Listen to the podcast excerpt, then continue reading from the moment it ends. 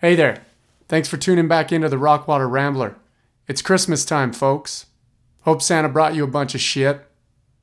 If you're not too busy going to the movies today or eating a bunch of stuff, hopefully you got some time to listen to me and Tanner James talk for a little while. We're going to talk about a bunch of his songs. We're going to talk about some crazy times in Blue River, and we're going to talk about how it ain't easy to be a musician. Happy holidays, folks. Enjoy your eggnog.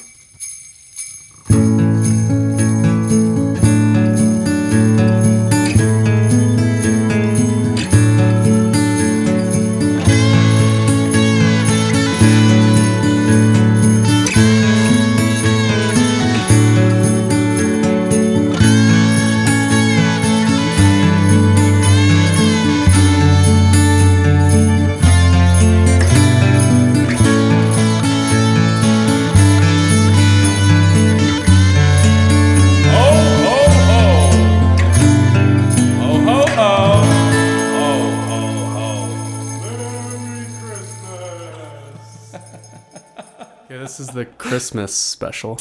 All right. It's the first time we've recorded, but the second time that you're hearing it. So, Tanner's gonna sing you Christmas songs at the end of the show. So that's how it works in the time space continuum is that this is the first recording, but it's going to be the second one Yeah. you hear. I'm bending time. Yeah. Yeah, We live in a digital age. it's the future. You can do whatever you want. Back to the. It's also gonna be the past soon. We're gonna throw some jingle bells on the theme song, which you already heard.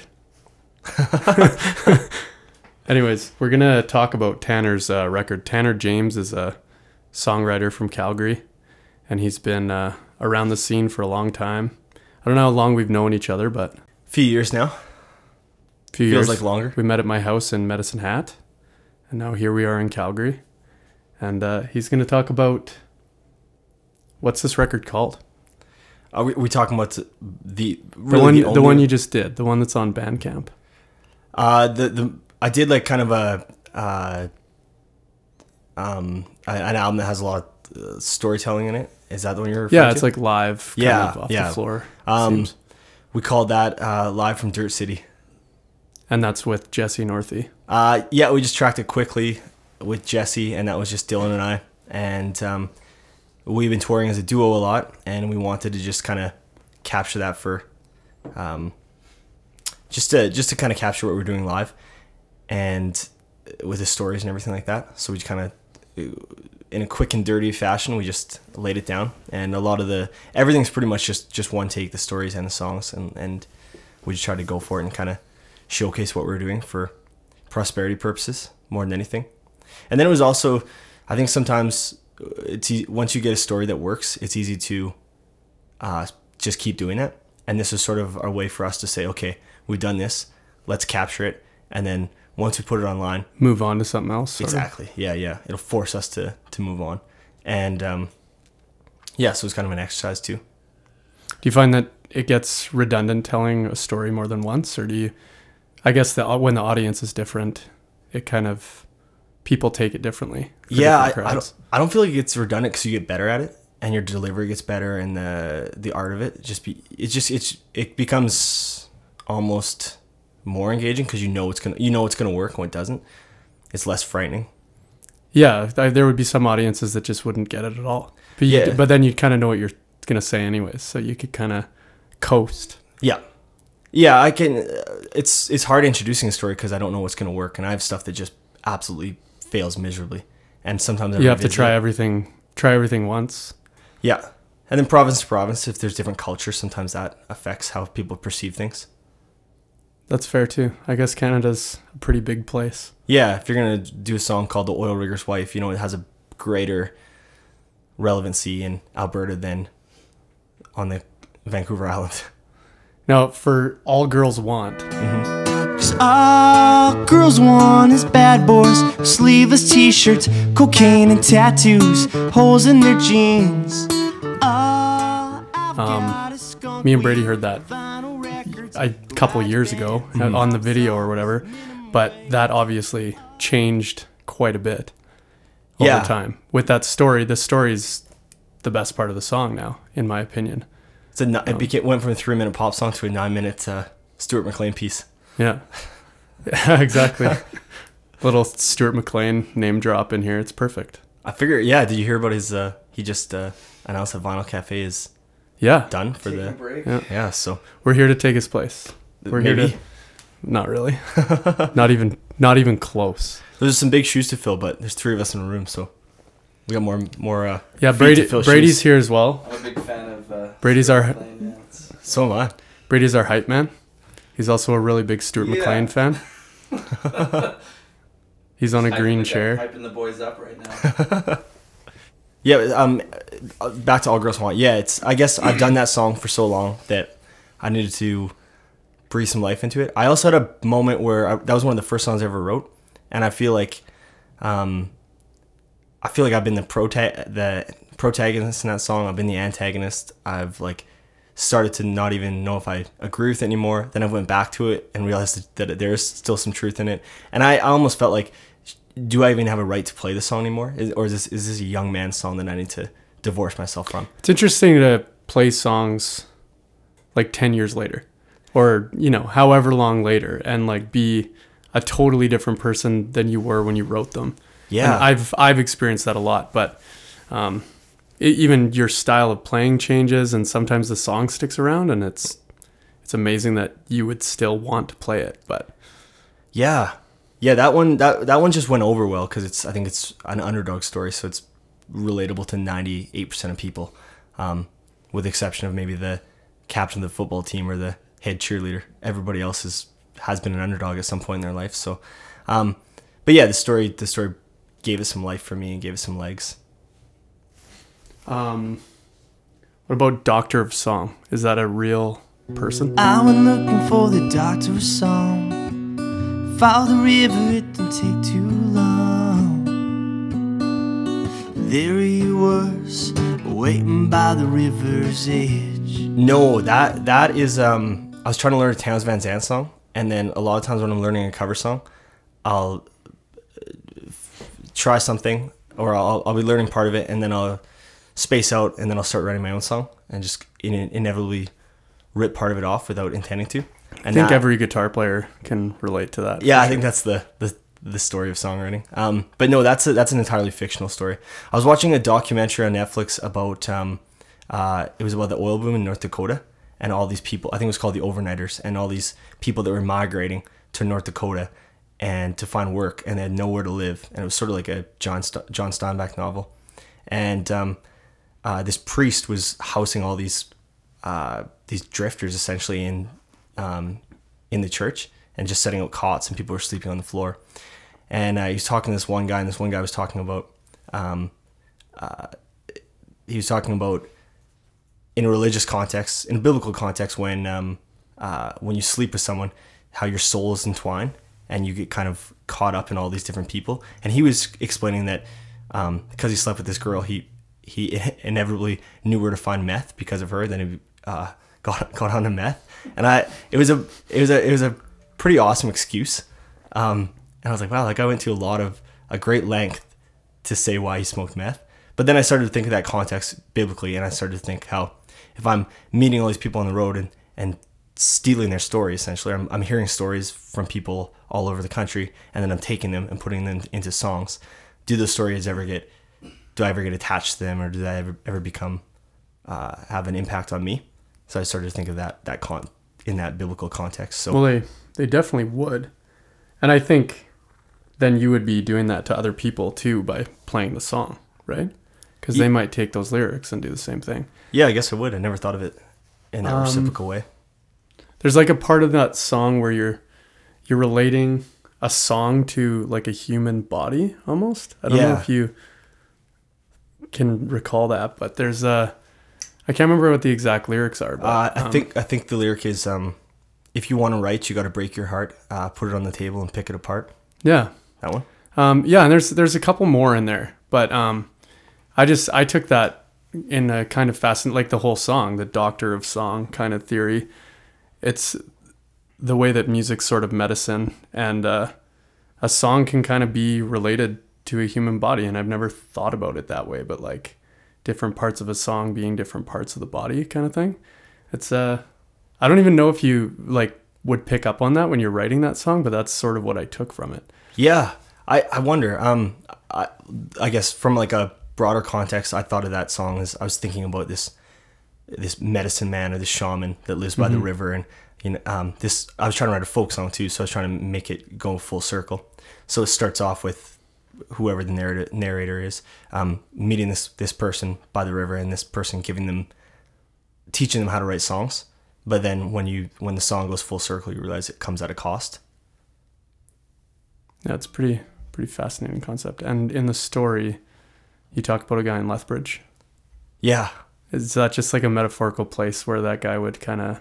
That that's where it was happening in my head. I Okay. I, I lived in Lethbridge and Yeah. I spent a lot of time at the river, so that I that, I think that was just a natural transition. But I think that's totally valid to if you're just writing a story to have a setting for it. You know. yeah, I think too, like that's a pretty dark song, and I think what I was doing was I was putting this almost trying to put a light story to a dark song, and I don't do that anymore. I think I was doing that. That's one thing that came out of doing that live album is that I, I look back and listening to it. I really like that song, but I never felt like that f- story fully fit the the whole package. And I, I sometimes wonder as a storyteller if I use humor as a defense mechanism sometimes. And um, so I'm trying to learn if the, you know if there's a sad song or if there's a dark song, just to let it be a dark song. At the same time, though, it's nice to uh, to be able to like enter to make an audience have fun in that way, even when the song is darker. I guess depending on the crowd you were playing for, you could bend the story either direction, right? But That's true, yeah. And you know, I, I've I've seen people do it. Like I, I know Rose Cousins is kind of the queen of that. She'll do these like these beautifully hilarious and uplifting stories, and then pair it with like the most dark and depressing song. But I don't have all dark and depressing songs, so I don't think that's as quite as um, necessary for for me. I have a lot of light materials, so but it's something to think about for sure. yeah. And I think it's nice to have that option, as you said. And sometimes having a contrast between the story and the actual song is just it's the same as writing writing happy lyrics but having a really depressing sounding song or vice versa, right? Yeah, Because that story becomes like a really integral part of that song. hmm Um, Oil Rigger's Wife.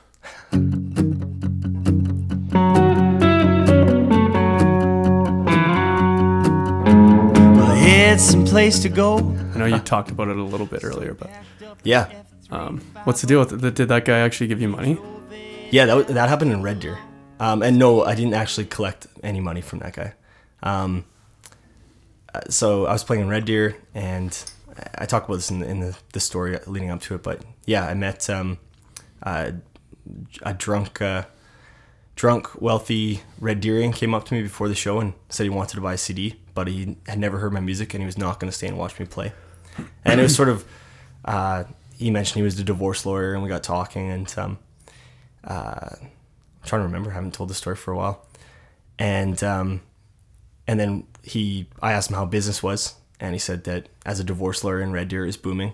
And he talked about all these guys going to work up north and what their wives did when they were gone, and and he was just a total asshole. And uh, he wanted me to write this sad country song called "The Oil Rigger's Wife," and he said if I write it, he'd pay for it to be recorded. So then the whole thing was kind of a scam. I thought it was a stupid idea. And I tried to just like slam out this song in 30 minutes and record it on my MacBook and send this guy an invoice and try to get some money from him. And I think it like sums up everything that was happening in Alberta at that time. And it does feel very Red Deerian. It feels like there was just this like inflation and this this um, lack of financial planning and um, so I'm poking fun at that and that whole situation. And I think most Alberta songwriters have written a written a tune about that. I agree. I don't think that's uh, unique in any way. Um, that was just my personal experience with this guy that kind of gave me the idea. Yeah. Carter's got one of those too. Do you have one of those songs, Brady? No, I haven't. I haven't really felt. I haven't really felt like I've had to go down that road yet. Maybe, but maybe it's coming. Maybe it's coming. Yeah, Yeah. I like I. Part of me feels bad for going down that road, especially like, you know, I mean, it was when everything was going well. It, it's easy to make fun of people on the top, but a lot of those people I make, I was making fun of in that song, are in kind of dire situations right now. I guess because I have family and friends who are kind of in tough situations where, like, you know, I guess there's there's like a time to write a song that's, I don't know, it, it's it's tricky ground, but I think it's I think it's a good thing sometimes for artists to like move past their own insecurities about it and sometimes just write the material, even if it could even if it could offend people. You know, I think it's good to do that sometimes, but. I don't have one of those songs. yeah, I, I wondered about that too. I, I'll read a lot of stuff that I like to be edgy. I like to try to find the edge, step over it, and then moonwalk back two steps, and that's where I like to sit. I like to like try to be a little bit uncomfortable and pushing the limits a little bit, um, and be a little bit of a shit disturber. I think that's just kind of in my pedigree. I think I grew up kind of as a Dennis the Menace, sort of a little bit of a pest, and um, a bit of a class clown, and, and so I like to find that line. But I don't ever want to be distasteful just for the sake of being distasteful. So I, I wrestle with that a lot. And that I, song, I don't think I don't think you're necessarily um, offending anyone by it either because it's just a relatable. It's just a relatable situation.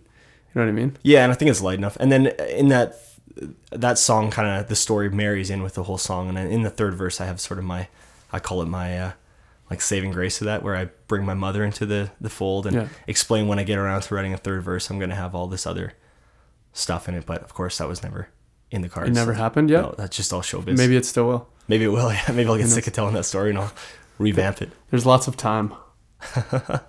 Hopefully, Yeah, you went to uh, Nashville, and uh, is that why you wrote that?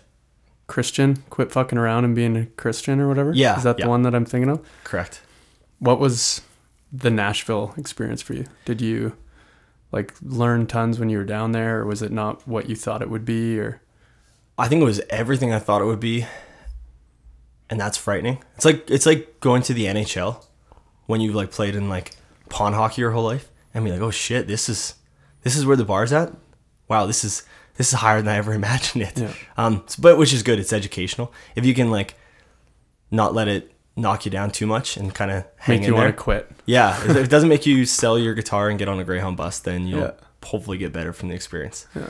I think, and I think I was I was at a, going to a lot of um, songwriter nights, and and I remember this one guy playing, and he would he would cash in on anything that he knew people would kind of be forced to clap at or or give sympathy to. So he was like, "This song's about the Boston Marathon bombing, so I want to just send this out to the victims." And then everyone stood up and clapped.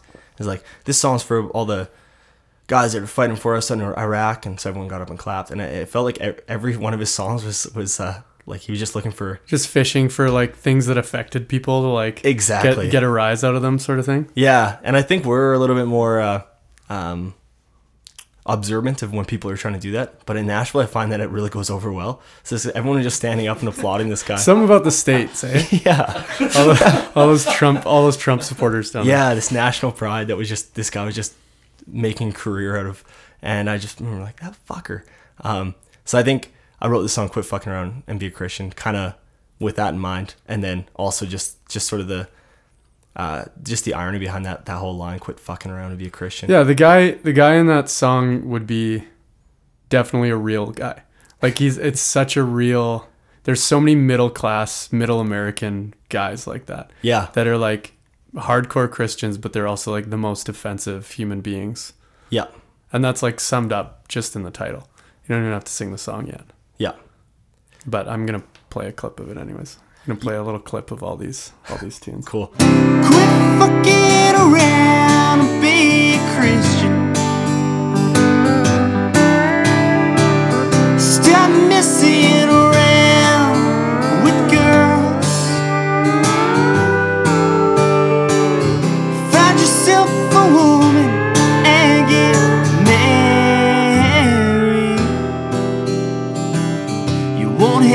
looks forever, you know. That that's another one that I was I was rest I wrestled with because um, I didn't know if I was making fun of. I was trying to make fun of an individual and, and a, a stereotype that you caught on to, um, but I didn't know if I was going to offend like a mass Christian audience or a, ma- a mass atheist audience or who was going to pick up on that. But I find everyone just sort of seems to like that one, and like uh, my Christian friends seem to like latch onto that one, and then my atheist friends just seem to latch onto it, and they all seem to think that I'm on their side of the fence. It's a middle. It's a middle ground. Bizarre, yeah. And I like I don't talk about, it, but like my faith is something that I take very seriously, and I do struggle. I'm an on and off again Christian, and I struggle Yeah. with that, and that's very important to me. And um, and that song just kind of somehow everyone thinks I'm on their side of the fence, and I'm okay Yeah. with that. Yeah. They're that's because they're probably on either side of the fence at times too. Maybe, yeah, Most people kind of bounce back and forth. yeah. Or you know what? Sometimes you'll hear a song, and um, you'll just even though it has nothing to do with you, you'll put yourself in the, the situation of whoever's writing or wh- where whatever perspective it's written from, and you'll kind of take claim to it. Yeah, I guess so. Each listener kind of takes what they want from the song. Yeah, I remember. You me- remember that? Uh, I think it was a, a Gotye that that big like breakup song. Oh, that yeah, yeah, came out yeah. a couple years ago. That And it- band made famous all playing the guitar. yeah, yeah, yeah. That yeah, that one. I remember like analyzing that and thinking like it was catchy, and I was trying to figure out what why it just had this appeal to such a mass audience. And then I, I listened to it really carefully and wrote the lyrics out, and I thought about it, and I I figured the whole song was written to put the blame on ev- on the other person. So it's like I'm I'm I'm leaving this relationship, but like it's all your fault, and and these are the things you did to me, and I'm the victim. And it, it's that's like the that's how you want to feel Yeah. in a break. If you want to feel like I'm great, you suck, and you did all this stuff to me, but of course that's never the case. Sort of an immature perspective. Yeah, and I think that's why it was so appealing to so many people But most of those radio tunes are like that. They're Absolutely. always one sided, right? yeah, Well, that's why we're not famous. Let's just stop the podcast Yeah. and write a pop song, guys. yeah. Did we just figure something out here? Okay, th- I want to chat about this gig that we've both done in Blue River. Ah, okay. because it's just this like it's this common ground between us that it's a weird gig Yeah. and uh i don't know what happened to you when you were there because we have some weird stuff that happened Should we should we just say the gig in Blue River and and I mean if anyone who wants to look further can figure they, out they the- can they the can name? ask us personally Yeah. but it's a, it's a strange world it's a lot of a lot of upper class fellows there Yeah. So it's a it's a elite heli ski resort. It kind of feels like uh, a, an all inclusive Cancun, Mexico for heli skiers. Yeah, some of them are some of them are the nicest people ever. Some of them don't. I, I didn't have any like bad run-ins with anybody, but I just had. Um, it's just weird seeing people that have that much money in their in their world. You kind of just step into a rich person's world. Yeah. Do you? I feel like a lot of the people I meet there, um, yeah, they're they're leagues and leagues removed from from me, and we live a whole different lifestyle in, in very different worlds. But I feel like sometimes those people will engage in conversation before the show or after the show or whatnot, and um, and uh, it they don't want to talk about their life. They want to talk about music, and they want me to tell them stories and this and that. And it almost feels like I'm being hired to hang out with them as well, not just entertain them. Exactly. It's like, Yeah. here's some money to talk to me. They want like a cool musician to like sit at the table with them. Yeah, Another thing that was weird there was um, them telling you that you're not supposed to say no to people, and uh, so if people are buying, like as, as a lot of musicians would be not drinkers or whatever, but they stress the fact that they would prefer you to say yes if people are offering you things, which I guess they want the courtesy there. But it's funny to not to not to almost lose that freedom of like saying no if I don't know. I just found it to be a it was an enlightening experience. yeah. I sure. never, no one ever said that to me, but I, I'm not surprised at all. Yeah. It, it seems like you pay a certain amount of money to be there, and that buys you the luxury to do whatever you want. Yeah. It's like Dad's Gone Wild. And there is a lot of dads gone wild there. Yeah, yeah, yeah. It's like it's it's pretty tame. The first, I, I don't know about you, but uh, we always did the Wednesday, Thursday, Thursday, Friday combo, yeah, and they put you up there, and um, and you have nothing to do during the day. You're kind of just playing music and drinking coffee and sitting by the fire, which is is you know is nice. It's great scenery, that's Yeah. for sure. And then at night, Wednesday and Thursday it can be relatively tame because everyone's getting up early in the morning and skiing. But then Friday just turns into this. I think that's when it really hits full on. Dad, Dad's gone wild. They get they get pretty nuts in there. Yeah. And Pat the bartender is a gem. He's a true gem. Yeah, he's a gem. He some, sometimes he feels like he's in your corner. Sometimes he feels like he's not. Yeah, you don't you don't really know where he stands. Yeah, I, I. I feel like I got a pretty good read on people, and he I can't figure him out. Well, I, I don't know if anyone. story. I'm just curious, like a specific story about Blue River, Yeah, just to give folks a little bit more of an more idea. context. Yeah, it feels like we're we're reminiscing about an in, inside joke here. Um, yeah, the uh, I played it three times now. We're playing again this winter, this January, and um, my my best friend and pedal steel player Dylan he always has done it with me. We've done it as a duo. And uh, the the one time we played up there, there was these pretty wild and likable Australian guys. They kind of uh, always wanted to hang out, and they were they were nice guys, and um, we got a kick out of them. And they always seem to take it one step too far, and then somehow be able to get up and out ski everybody the next day, and then come and and it got progressively wilder, and and then uh, they asked us on the Thursday night if we could learn any Australian songs, and they asked us to learn this song, and it, was one of those like rambling narratives that you pretty much have to learn like a novel worth of lyrics. It's like just is not like People don't get it. yeah People don't get it. no they don't get it. It's not that easy. So? I'm like that, like I'm not doing this, and um, and then we learned we learned some like outdated Australian song that I remember just from the top of my head, and it was like like an adult contemporary alternative hit from like 1998, like just something that no one would want to. It would be like it would be like us going to Australia and be like, hey man, like can you learn a Canadian song and someone pl- playing like Closing Time by Treble Charger, like Yeah. it was just so irrelevant. Yeah. and they were just drunk enough that they were impressed with it. And then it was kind of a joke to Dylan and I. We're like, man, we just like got away with that. And then they came up and put five hundred dollars US on Dylan's pedal steel as a tip for learning the Australian song. well, there you go. And then uh, and then after the sh- after fr- uh, things got wild, we packed up all our gear. And then one of the guys came up and said, "We'll pay we'll pay two hundred bucks to come to our cabin and play your two best songs." And I was like, and he's like, "Your two best songs are Powderfinger." And he said this in uh, Australian accents. He's like, "Powderfinger." Um, My Happiness and Atlantic City, Bruce Springsteen. Come over and play your two best songs. Two hundred dollars. And we're, we're so, so tired, and we had to get up at like 6 a.m. to make it to this daytime gig the next day. And uh, we thought, well, we're not, we don't say no to money. We're not in a, as folk singers, we're just not in a, we don't have the luxury to ever say no to need $200 for two it. songs. Yeah. Yeah. It's So- like gas and food the next day. Yeah. Yeah, exactly. So we're thinking about our two best songs, which are, of course, not our songs. And uh, such a, there's, so, there's such, so much ground between My Happiness by Powderfinger and Atlantic City by Bruce Springsteen. so we, we go over to these guys' cabin and, and we realize they don't really care about us playing this, these two songs. They mostly want to just drink whiskey with us.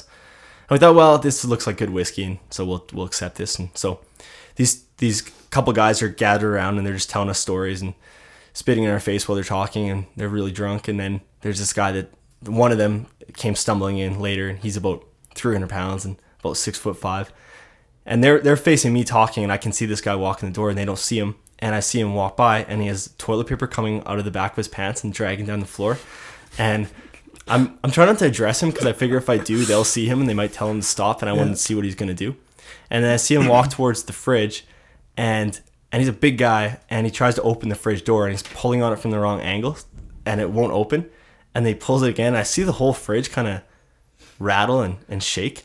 And then he pulls again, and then the whole fridge tips over and smashes on the floor. And then everybody that did not hear this guy come in just looks over at the fridge, and there's just this moment of silence. And I think they're gonna freak out because they probably just destroyed this, you know, fairly expensive fridge and this beautiful cabin, and probably put a like a bunch of scrapes in the floor, and probably lost whatever their vicious damage deposit is. And then uh, one Australian guy looks at me. He's like, "Well, suppose that won't keep the beer cold anymore, will it?" That's unreal. And then we got out of there. Just ran Yeah. back to your cabin. yeah, we. uh I wouldn't tell the story, but we had a very strikingly similar experience at the what was that house called? The uh, Bahama Mama. the Bahama Mama. Everyone wanted us back at that place. You're hanging out in the Bahama Mama. It was a it was a weird weird time. But anyways, um we want you to play a song, but I don't know what song you want to play. If you have a plan for a tune that you would like to play, um maybe explain explain what song it is and let people know and then we'll do we'll record it. So if you screw it up, um you can try it again or whatever. Well, I've never took more than one take my whole life for anything, Yeah. so One take wonder. yeah, you know, because because we're the the art of digital recording. it can always be one take. Me Even and Brady recorded a song takes. yesterday, and well, the theme song for this show, and uh, it probably took me a lot. I don't know, forty takes, No, no, no, no, maybe like not that many, 18. eighteen. You're a perfectionist. That means. No, it just means I can't play the guitar. Um, do you want me to uh, should I go down and grab my guitar and then come back and? yeah, sure. Uh, Maybe just say the name of the tune, and then we'll just spin it for people. Sure. Um, trying to think what I'm gonna play. Do you want me to play? Is it cool if I play something kind of kind of new, or do you want me to stick to Play something new, man. something I new? can play your recordings for people. That yeah, shit's we already. already got to. Already got representation for Yeah. those. Um, sure. I'll play. I'll play a new one, newish one called uh, "I Will Carry You Home, Olivia," and it's uh, it's kind of a, it's a love song, and I didn't feel like I was in a position to know how to write a real love song, so I wrote this song um, about what I was trying to. think. I was trying to think about what real love was, and I think this is. Um, That's on here. is on it the on there? record. Fuck, it is on there. So there you go. If you want the record, what Should I what's play the something record different called? then? No, play play it. It's a Okay. good song. and I Um, just won't play a clip of that one. Okay. But we didn't even talk about it yet, We so it's didn't, no. perfect. Great. Um, I will carry you home, Olivia. correct. All right, that was Tanner James, everyone, and thanks for coming, man. First guest, second episode, time bending. Merry Christmas. We need some jingle bells. Brady, go get your jingle bells. We're gonna jingle this episode. Where do we buy this guy's music and stuff? You know. Oh yeah, we gotta gotta drop your uh, Bandcamp and all that. Yeah, Bandcamp uh, dot com slash Tanner James Music is uh, is a good hub, and then you can uh, keep uh, keep your eye on me and see what I'm up to on uh, TannerJamesMusic.com. That'll have all the tour dates and blog posts and videos and all that. Or just add him as a friend on Facebook. Or you can, yeah, Send him messages. Yeah. text me. All right. Can we have your cell phone number? Yeah, it is. Uh, Merry Christmas, everyone. I will carry you home, Olivia. You walk on up the stairs to the place where you bed your soul.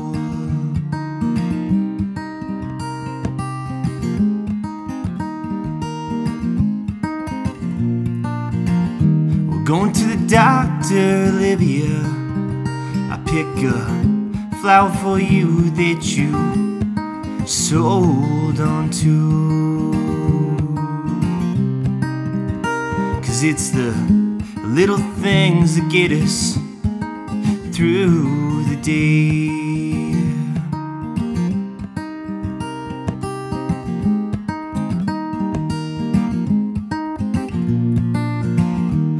I fall asleep near you, Olivia, in this rigid chair next to your hospital bed, and it hurts my back, and it hurts my pride, and it hurts my heart, but I know it hurts you more. So I just greet you with a smile, I just greet you with a smile, cause darling,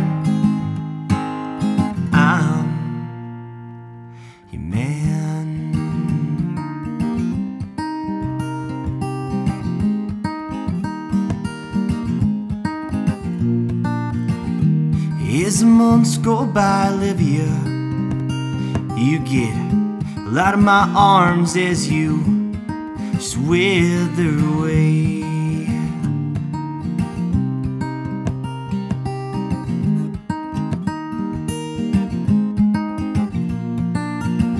This house carries your soul, Olivia. I can feel you in the walls, in the creaking of the halls, and it hurts my back, and it hurts my pride, and it hurts my heart, but I know it hurts you more. So I just you with a smile, I just you with a smile, cause darling,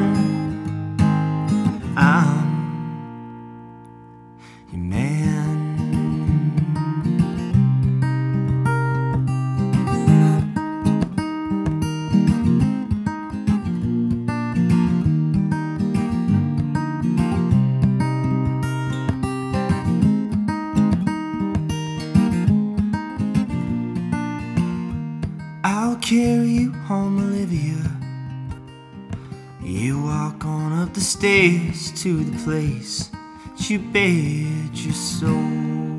Hey, that's all, folks. See you next week. We got Seth Anderson coming in. He's going to talk about his newest record. He recorded it with One Week Records.